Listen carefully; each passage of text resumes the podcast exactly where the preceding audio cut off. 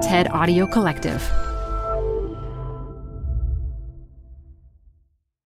When was the last time you had a zany idea at work? Something truly out of the box that you were nervous to say out loud, and when you did, your boss or your colleagues looked at you like, Are you okay? Whatever it was that made your idea seem bizarre to some, when shined under a different light, could be viewed by others as creative. And we all know that creativity often leads to innovation. That's how some of our greatest leaps for humankind have happened. Think airplanes, the internet, life saving medicines, even things like the air fryer. But how often do these zany and creative ideas get dismissed? Sometimes they're rejected because the idea itself is new and different, or it's the person the idea came from who's new and different. There also might be structural reasons why ideas never come to fruition, like there isn't even a good process for generating them. Not to mention, is it possible that the biggest roadblock could be how often government gets in the way of innovators who want to solve big problems?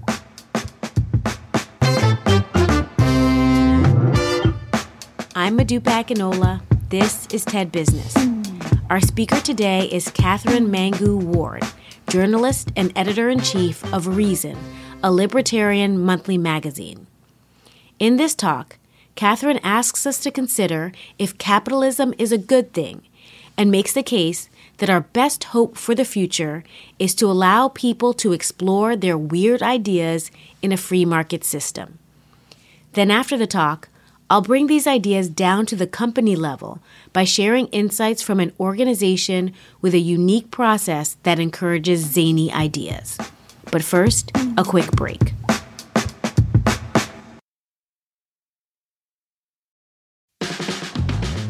This show is brought to you by Schwab. With Schwab investing themes, it's easy to invest in ideas you believe in, like artificial intelligence, big data, robotic revolution, and more. Choose from over 40 themes. Buy as is or customize the stocks in a theme to fit your goals. Learn more at schwab.com slash thematic investing. Hey, TED Business listeners. We're supported by our friends at Working Smarter, a new podcast from Dropbox exploring the exciting potential of AI in the workplace. Working Smarter talks with founders, researchers, and engineers about the things they're building and the problems they're solving with the help of the latest AI tools. Tools that can save them time, improve collaboration, and create more space for the work that matters most. On Working Smarter, hear practical discussions about what AI can do so that you can work smarter too. Listen to Working Smarter on Apple Podcasts, Spotify, or wherever you get your podcasts. Or visit workingsmarter.ai. This episode is brought to you by Progressive Insurance. What if comparing car insurance rates was as easy as putting on your favorite podcast? With Progressive, it is. Just visit the Progressive website to quote with all the coverages you want. You'll see Progressive's direct rate, then their tool will provide options from other companies so you can compare. All you need to do is choose the rate and coverage you like. Quote today at progressive.com to join the over 28 million drivers who trust Progressive. Progressive Casualty Insurance Company and affiliates. Comparison rates not available in all states or situations. Prices vary based on how you buy. Add a little curiosity into your routine with TED Talks Daily, the podcast that brings you a new TED Talk every weekday. In less than 15 minutes a day, you'll go beyond the headlines and learn about the big ideas shaping your future. Coming up, how AI will change the way we communicate, how to be a better leader, and more. Listen to TED Talks Daily wherever you get your podcasts. Hi, I'm Katherine, and I like capitalism a lot. But in my 20 years as a libertarian journalist, I have started to pick up that some people aren't as fond of capitalism as I am. That's fine. But here's the thing I think a lot of the stuff that you think you hate about capitalism is actually stuff to hate about government. Before we get started kvetching, though, I want to sing you a little song. And you've probably heard it before, so feel free to sing along if you like. Don't worry, I'm not actually going to sing. It's fine. 200 years ago in 1820, the global rate of absolute poverty, which is defined imperfectly as living on less than $1.90 a day, was 84%. That's enormous. Today, the World Bank puts that number at 9%. Over the same period, uh, life expectancy went from less than 30 years to 72, and there were similarly remarkable gains in access to food, water, housing, education during that period. That period coincides so neatly with the rise of global capitalism that I flatly refuse to believe it's a coincidence. I think sometimes we get so caught up in talking about what capitalism could or should be that we forget what it has been and what it is. So I want to just take a minute to do some like greatest hits of capitalism. They include electric light, personal mobile phones, cheap fertilizer, commercial aviation. And current capitalists are working on cool stuff like cryptocurrencies and geoengineering and plant based meat I also recently learned that there is a zero sugar alcoholic version of Taco Bell's Baja Blast Mountain Dew. And I don't actually know if that's a point for or against my argument, but it did really feel like you should know. so, amongst all of this miraculous market activity, we also have government. And that means we have two problems. The first problem is that governments don't love it when weird new stuff gets born. Second problem is that governments also don't love it when familiar old stuff dies. So let's talk about the new stuff first. The thing about capitalism is that it is an emergent system. It's uh, like all evolutionary mechanisms, powered by mutations. And in this case, what the mutations are are very weird people trying new stuff. And when we need really big progress, big new stuff, that means we need really, really weird people. Prior to the rise of modern capitalism, it absolutely sucked to be weird. Uh, best case scenario, a new idea ended up kind of dying on the vine for lack of opportunities or resources to go forward. Worst case scenario, trying something heroic and new could put you at odds with the powers that be in times and places when those powers were absolute. So imagine you have a great plan to open up a new trade route between Europe and Asia during the Anglo Dutch Wars. That is a brilliant way to get a face full of cannonballs. I am not saying that every weirdo has a brilliant apocalypse averting idea that also happens to be a viable commercial enterprise. Most new ideas are bad. There's a reason people haven't done it before. Just like most mutations are evolutionary dead ends. But that's okay, because high functioning capitalism is characterized by a tremendous amount of corporate failure. Governments don't actually like it when familiar old corporations fail. They prefer to do business with the taxable, already regulated devils that they know. But that's too bad because my personal favorite thing about companies is that they can die.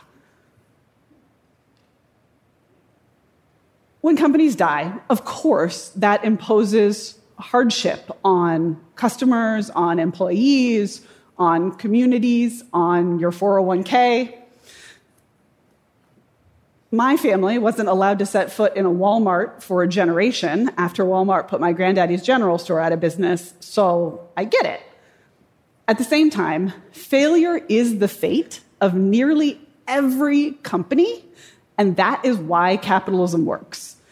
Imagine, if you will, when a company fails, it releases into the market labor and resources, talent that can be better used elsewhere. Imagine a tree falling in the forest and rotting and fueling new growth. Good news, though, for fans of corporate death like myself. The original Fortune 500 list in 1955, 90% of those companies either went under or merged or just fell off the list altogether. And corporate death does seem to be accelerating. To better understand this corporate birth and death dynamic, I'm going to tell you two wildly oversimplified stories. The first is about General Motors, and the second is about Facebook. Now, I didn't pick these companies because I think they are particularly evil or even terribly unusual. They're doing stuff that makes sense in a system that's a little bit broken. So let's start by talking about General Motors. General Motors is actually one of the tiny number of companies from that original Fortune 500 list in 1955 that's still hanging out near the top. And starting a car company is moderately nuts, really, at any time. It's a pretty impressive thing that they took what was once a ridiculous luxury and turned it into an everyday necessity. But then government got used to GM, GM got used to government, and by 1981, government is using the power of eminent domain to wipe out an entire working class neighborhood in Detroit just because GM wants to build a factory there. That coddling continues through the 2008 financial crisis when GM received really quite a massive bailout from the government. That's not market failure, that's government failure. Market would have stripped GM for parts a long time ago. Now let's talk about Facebook. Same deal, right? Sort of wacky people trying something new just to see if it'll work. And at first, Facebook was fun. Remember, we got hot dates and we found lost dogs, and college reunions became totally obsolete, which was awesome. A few people made a lot of money, and the rest of us were a little bit better off. But flash forward 14 or 15 years, and Facebook is being called repeatedly to the congressional carpet to answer for actually all the sins of big tech. Mark Zuckerberg, though, takes a conciliatory stance. He asks only to be allowed to help write the regulations that will govern his firm and, coincidentally, those of his competitors. Here's where it gets a little complicated, though, because even as some legislators are working with Facebook lobbyists to write rules for the industry, Others have introduced a bill to break up Facebook and punish it for its sheer size. Meanwhile, an informal poll of the Gen Zers in my life informs me that Facebook is cringe. TikTok is eating Facebook's lunch, and uh, the first quarter earnings report of Meta came with a surprise. The market cap of the firm had actually dropped below the level written into that bill to, to punish firms for being too big. So the joke's on Congress. Facebook is going to end up avoiding regulation by shrinking, but unfortunately, it's going to take its competitors with it. This is a classic example of politicians being lagging, not leading indicators. We are rich thanks to two centuries of global capitalism, but we do still have problems. As a great sage once observed, Mo money may in fact correlate with Mo problems. the way forward is to figure out what the public and private sector can each do best and help them figure out how to stay in their lane. When it comes to government, I am open to the possibility that the answer to what it can do best is nothing. But we don't all have to become anarchists today. It's clear that uh, liberal institutions, rule of law, functioning courts, private property rights have been very powerful in this project of fostering innovation. You already know what markets do best. They let people try stuff, they send strong signals when that stuff isn't working, and they have fueled an incredible arc of growth and poverty eradication. If we are to have optimism for a radically better world, to continue this path that capitalism has put us on, We cannot let government collaborate with business to wreck the engine of the market. Weirdos trying stuff and sometimes being allowed to fail at it are our best hope as a species. Thank you.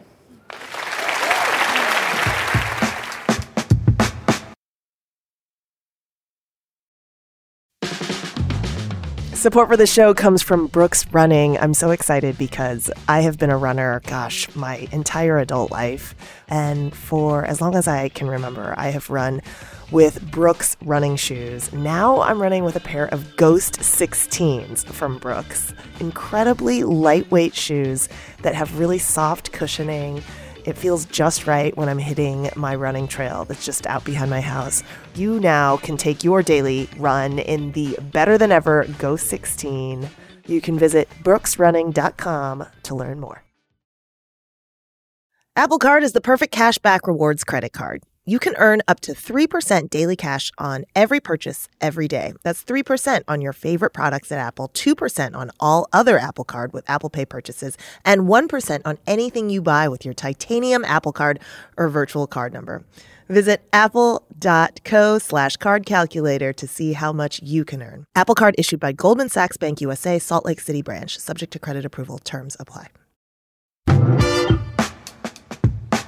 Katherine is highlighting that governments get in the way of new ideas by bolstering old ideas, not letting companies die, and putting up barriers like regulation. And organizations sometimes do the same thing, which brings to mind a company that I respect and admire that strives to do the opposite. It's called IDEO. IDEO creates products using an approach that, in the words of their CEO, Tim Brown, integrates the needs of people, the possibilities of technology, and the requirements for business success.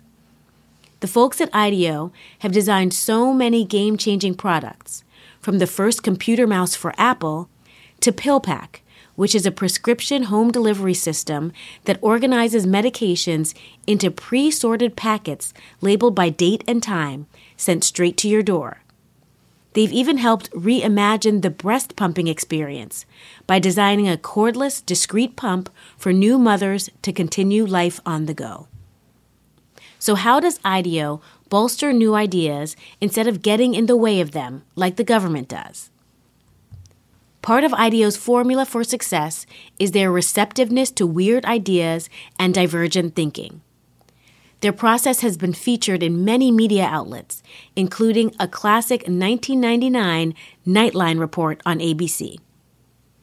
In it, you can see that their team makeup is quite diverse, including a linguist, a psychologist, someone with an MBA, a marketing expert, etc. And the standards that govern the way they problem solve are based on the rules of improvisation, like deferring judgment, equally considering everyone's contributions, and focusing on one conversation at a time. When they're trying to develop a new product, there's no hierarchy, and the leader is merely a process facilitator. This example illustrates that IDEO is committed to breaking down traditional barriers to creativity, such as hierarchy and groupthink. Finally, IDEO isn't afraid to let things die. This is captured in the company's philosophy of failing often to succeed sooner. So think about your organization. Are zany ideas being suppressed or encouraged? Do people have a fear of failure or accept it's the normal part of the work experience? Are there processes that could benefit from adopting some of the norms used by IDEO in their idea generation? Addressing these questions might just give your company the innovation boost it needs. That's it for today.